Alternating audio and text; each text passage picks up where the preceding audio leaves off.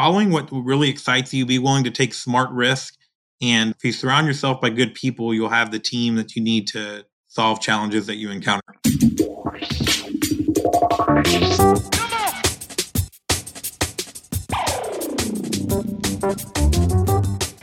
The oil and gas industry, the driving engine of the world economy, delivering prosperity, innovation, and abundance across the globe. Here are the stories of its key players, directly from the leaders themselves. This is Oil and Gas Industry Leaders Podcast, where real experiences are passed on from the leaders of today to the leaders of tomorrow. Here is your host, Paige Wilson. Welcome back to another episode of Oil and Gas Industry Leaders Podcast, sponsored by AWS Energy. Before I introduce this week's guest, I wanted to please ask everyone to support the show by taking a few moments to leave a review on iTunes, like I do every week. And this week, I actually have something to read. So we've got a five star review, and it, the title is Well Done. Been a big fan of the show and Paige for a long time. Always great to hear the backstory of the leaders of our industry. Plus, I always learn something new. The interview with Peter Duncan was outstanding so much that I made my wife listen to it. She's in the industry too, just not a podcast listener. Well, now she is. Paige, have you ever thought about publishing a list of your books with your guests recommend?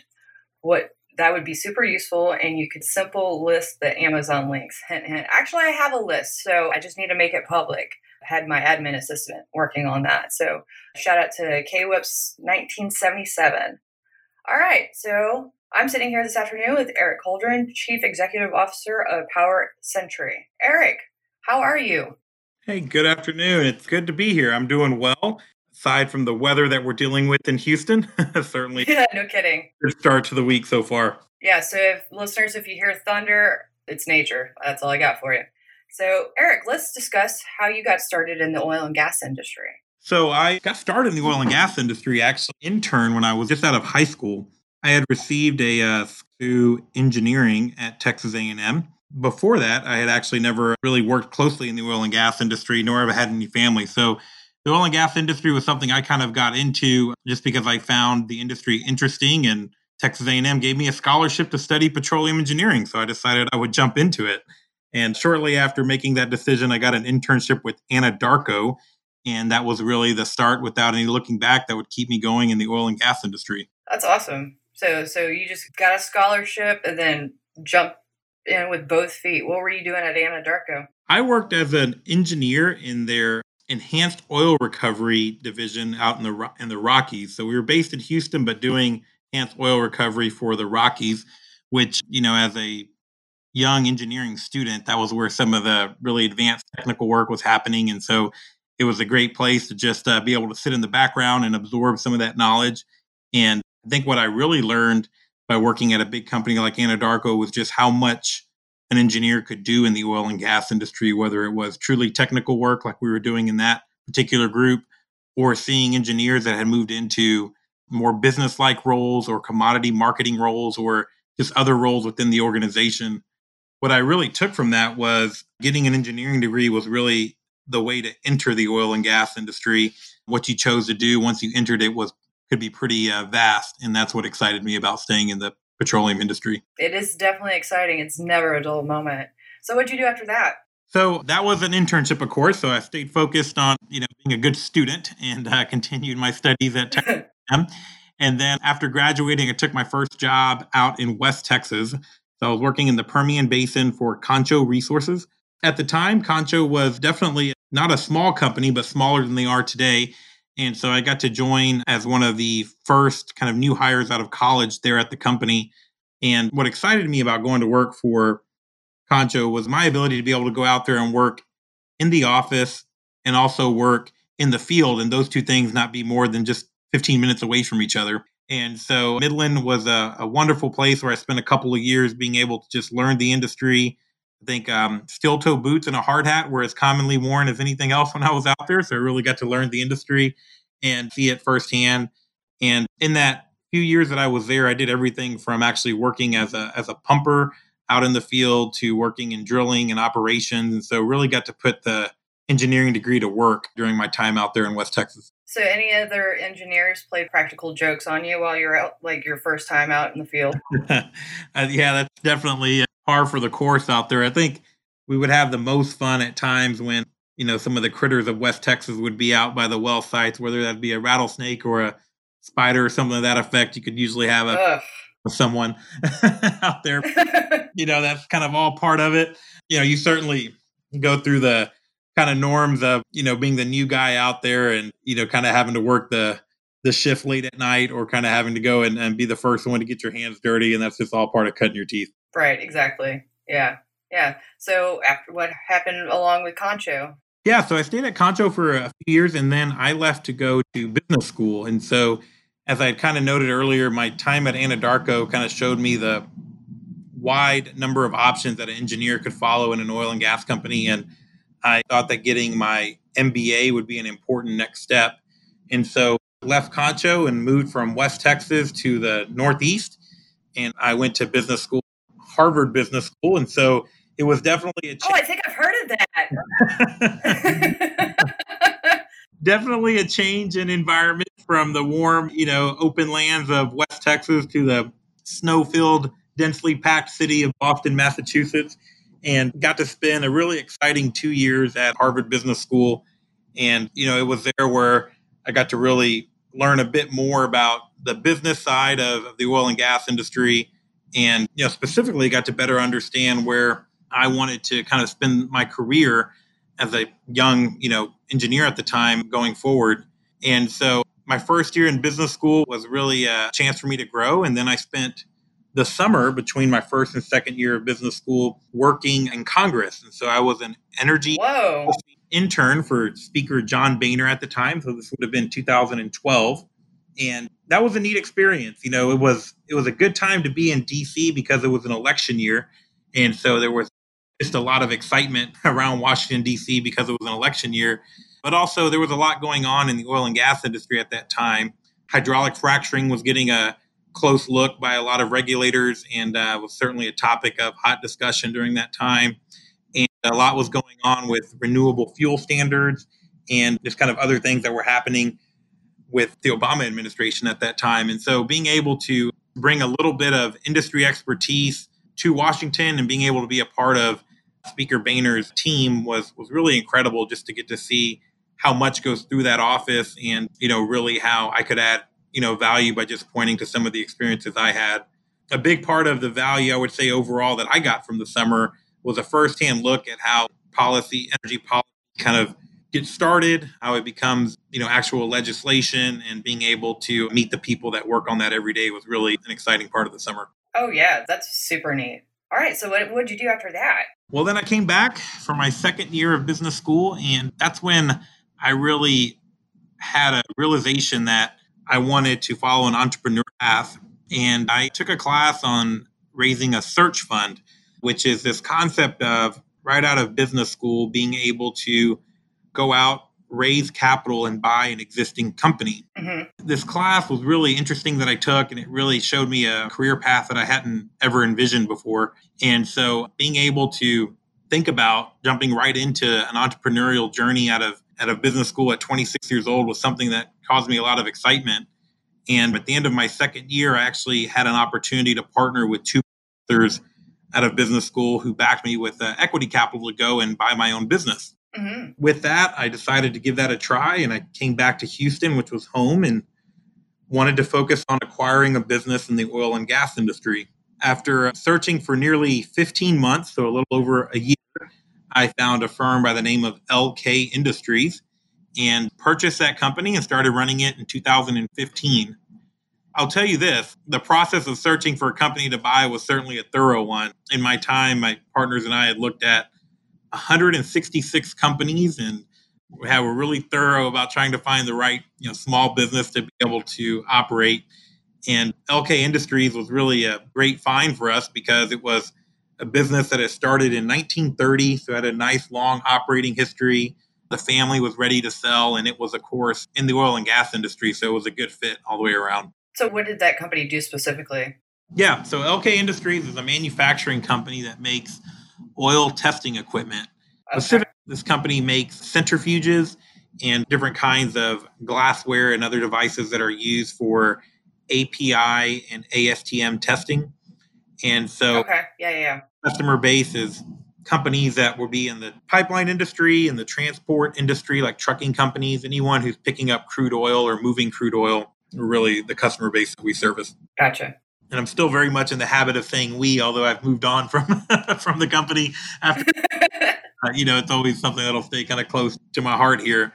And so I ran that business for almost five years. And in that time, I, we bought another company, a company by the name of Miller and Weber.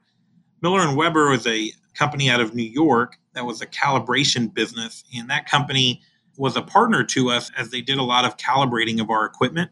And so the Miller and Weber and I had gotten to know each other, and she had communicated that she was thinking of retiring, and an option to buy her business presented itself. And so in 2016, Miller and Weber was purchased and was then integrated here in Houston. So we moved folks and equipment from New York to Houston and set up the shop here and ran the combined firms for a couple years. And then at the end of 2018, we sold the company to West, which is a, an acronym standing for Western Energy and Support Technology, which is a Colorado company that does a lot of work similar in terms of uh, calibrations and manufacturing equipment. West played mostly on the gas side of the industry, and we're looking to get into the liquid side. And so LK was a good fit.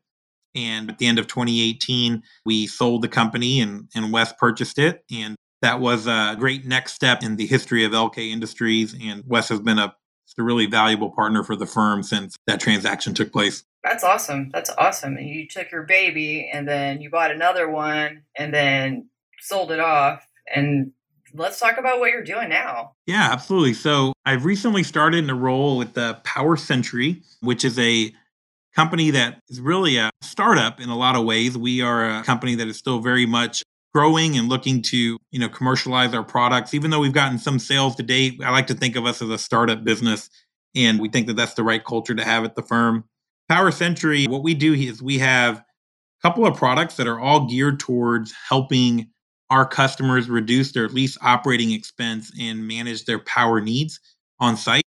And so we do that through two main products. First is a innovative product we call on-site storage.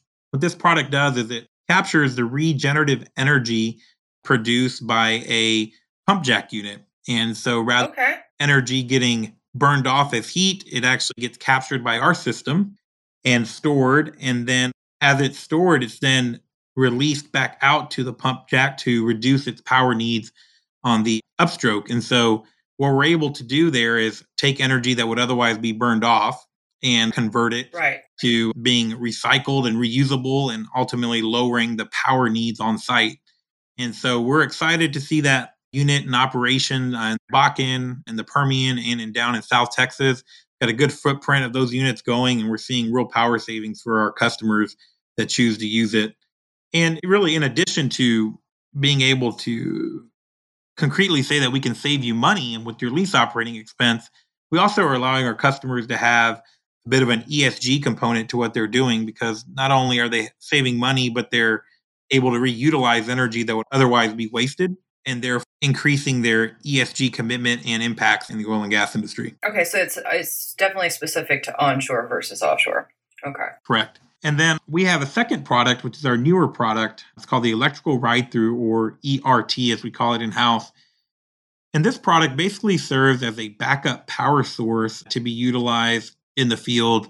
Where we typically see this application are for ESPs, so electronic submersible pumps, where any sort of interruption can be really distracting to operations and perhaps really costly if power all of a sudden interrupts and, and therefore causes kind of ripple effects in the field. And so our ERT system provides an instantaneous power backup, giving customers an option to, if they lose power, to actually have enough power on site to do a controlled shutdown or to ensure just a limited interruption to their operations.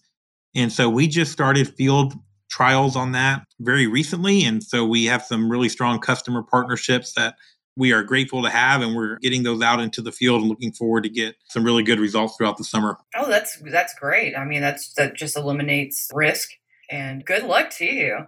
So let me just kind of recap. So you got a full ride to A&M, you went to Anadarko, you worked for Concho. got your baby, you bought another. What are some of the really big challenges you've had to go through? Because I know you've been through a downturn or two. Yeah, I certainly have have seen that, and you know they all feel a little different. But fortunately, there's you know some good learnings you can take and apply each time. You know, shortly after I had purchased LK Industries in 2015, you know, really the market was was falling pretty fast, and so coming into a business and you, know, you come in as a kind of a bright-eyed and, and very energetic, you know, new operator, and the market starts to crash and you start to find yourself with all these really good ideas of what you'd like to do to maybe improve the business or change the business. And you realize you're just going to have to put those ideas on a shelf for a period of time while you navigate you know a down market. And i think for me i think that was you know there was a challenge there on trying to understand you know what was important and what was urgent and trying to decide between the two to make sure that we were focusing our time really on you know what was urgent. And that's where i think having the benefit of mentors or of you know folks that have just more experience in the industry really was was key.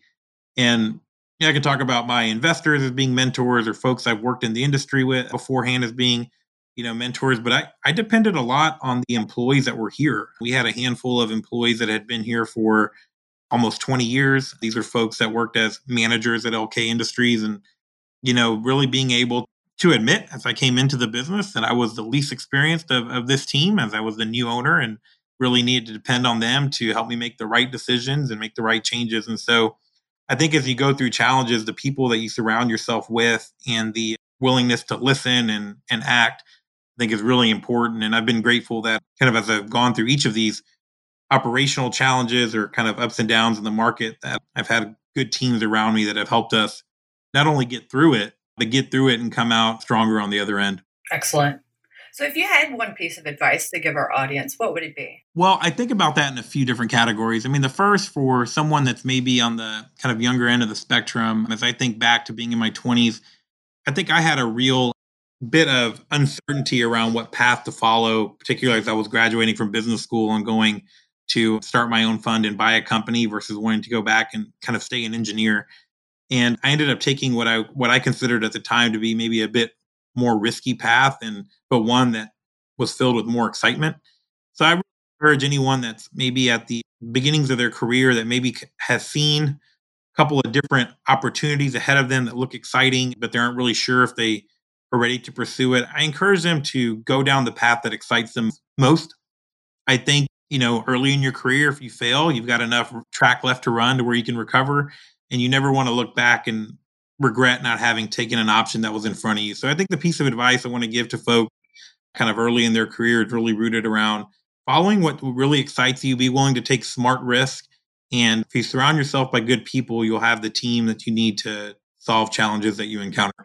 Awesome. What book influenced you the most and why? Yes, there's definitely a few that come to mind. You know, as I think about when I was in kind of in business school, some of the books that that I read that were ones that kind of meant a lot to me at the time was one called Good to Great.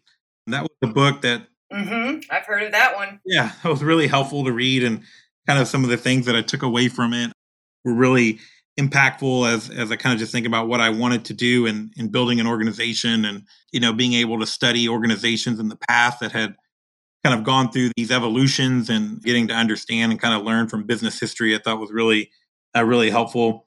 And then another book that I, I read not that long ago that's kind of more of a fun book that I just really have enjoyed, and some of the habits that I kind of picked up on it were fun to hear about. But it's a book called Living with a SEAL. So it's a book about a business entrepreneur who decides to actually have a Navy SEAL come and live with him for a period of time. And the Navy SEAL's job is to train this individual.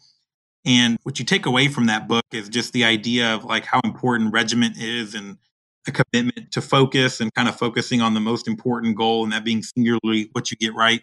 So that was more of a fun book to read. Actually, took some interesting notes on that, and he just kind of puts you into the driver's seat of helping you feel motivated and, and to push a little bit harder. Excellent, excellent.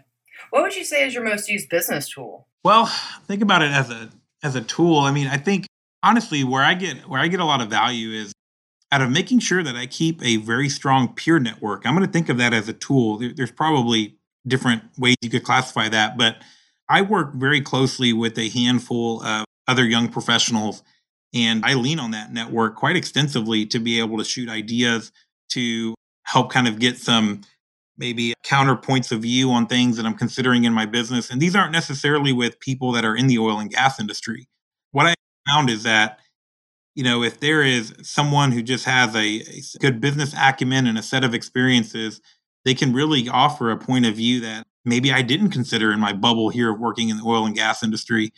And while I think we often think about like mentors as being people that maybe have, you know, 10, 20 years, 30 years at something, I like to keep a peer network, which would be folks that are on the younger side of it, because some of what they can see and some of what their risk profile is and and kind of the feedback they give is just really relevant to where I am in, in making my decision. And so I think of a, a very important business tool as being a peer network, and that's one that I lean on quite a bit. That's awesome. Yeah, it's it's always great to have people with different perspectives around you.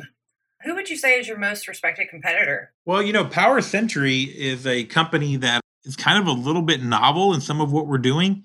And so I think to the extent that we picture ourselves as having a kind of a direct competitor, that that market is a little bit still being developed. You know, I'm not sure I can think of a direct competitor for Power Sentry as it stands today. If I kind of go back to other points in, in my career of where I had different competitors, some of the folks that I worked against when I was running LK Industries. We competed with the firm by the name of Robinson Engineering out of Oklahoma. Really, really great group of individuals there. It's nice to have competitors that keep you on your toes, right? so right, yeah. What I kind of look for from uh, competitors are the folks that make you better. And certainly I've seen that throughout some of my time in, in running LK Industries. I look forward to the point in which Power Sentry, the company that I'm with today, can actually have built an industry, kind of built a niche within the industry where there is a very competitive landscape and hopefully we'll be the you know the leaders in that market. Something else to look forward to. What's your most important lesson learned? Great question.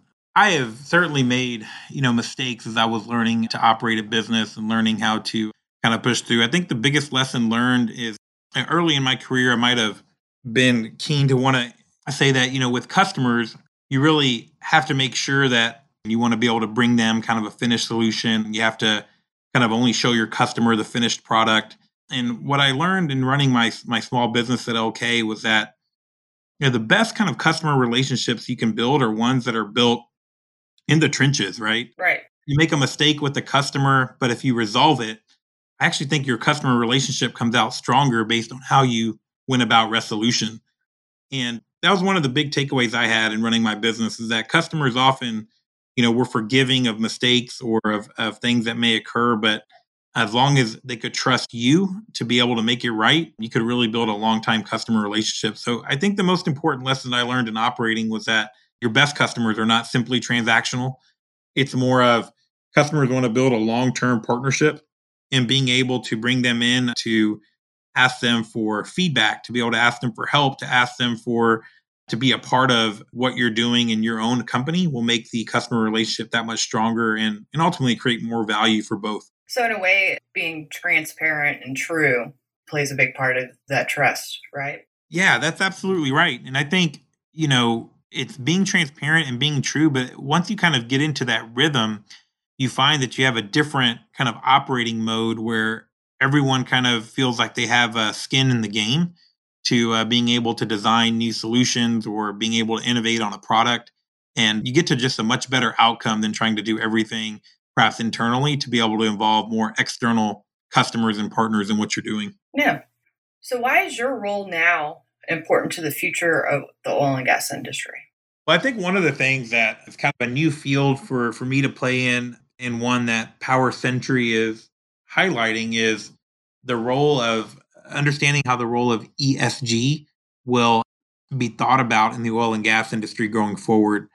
And, you know, all the way from a um, kind of an investor mindset, ESG is becoming a much more important metric for the industry. Mm-hmm. Make sure we're saying the same thing. That's environmental social governance. So this is really looking at how companies are thinking about their impact to the environment and Power Sentry is is on the kind of front end of of being able to offer a product that can help with that. And so I think that this is only going to become more important as we go forward in the industry is, is for companies to start having actual formal ratings on their ESG compliance, for investors to more highly rate companies that take this into account.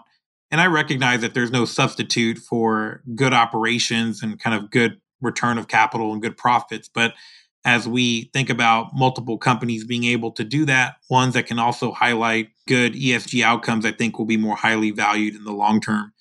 And this is an area that I think is going to grow by leaps and bounds. And I would say the next 10 years.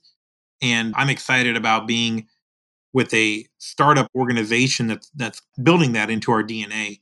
And we'll certainly aim to make sure that everything we do going forward is reflective of not only the ability to help save our customers costs, but the ability to also increase ESG outcomes. And so I think that's a really exciting part of the role. I think it's a really important part of the industry and will be a growing part going forward. Well, I'm excited for you. Thank you. What's your favorite podcast? Well, I do very much like this podcast, of course. I also spent some time listening to Harvard Business School, the Harvard Business Review, Idea Cast, certainly one that I listened to. And there's another one called. Well, I would hope so, considering you're a little partial. Yeah, forgive me for that. There's certainly another one from uh, HBS called Skydeck. And both of those are ones that I enjoy tuning into, you know, on a business front. And then kind of on a personal front, I will, I like to listen to any podcast or watch any sort of you know review on cars. I'm a big car fan, big truck fan, and so certainly my personal time like to be able to listen to different sort of automotive reviews and things like that. So there's always a time to make sure you're sharpening your business skill sets, but there's time to have fun too. So uh, oh yeah, absolutely. Well, thank you again for joining me today, Eric. If people want to reach out to you and or get to know more about Power Sentry, how can they go about doing that? Absolutely. You can go to our website, which is powersentry.com. Sentry is spelled S as in Sam, E N T R Y, powersentry.com, and learn more about us there. There's also a contact us page there. So anyone looking to connect, you'll send a note through there. I'll, I will get it. Okay. I'm also going to add your LinkedIn profile, which I think you need to update, but. so people can reach out to you on yeah, you still have me listed as, as West, I think, on the on the profile. Yeah, it does. I'll get that changed. All right, so that concludes this episode. So just remember, it's up to you to open the next door. Now, here's events on deck. Hey everybody, Alex here with the events on deck. So, due to current circumstances, of course, we are not able to have any in person events. So, I have nothing of that nature to update you guys on. But we have been hosting some virtual events. So, OGGN is wanting to offer free webinars, live happy hours, etc. during this time. Since these events are not scheduled out as far in advance as in person events, we would like to keep you guys updated via Facebook, LinkedIn, and Twitter. So be sure to keep checking up on that and we'll keep you guys posted on anything we're offering. It has been free. We want to offer you guys value during this time that we're all at home. So please continue checking in and joining us for these virtual events. We are looking forward to seeing you guys whenever we're able to have in person events and hope you're staying safe and sound.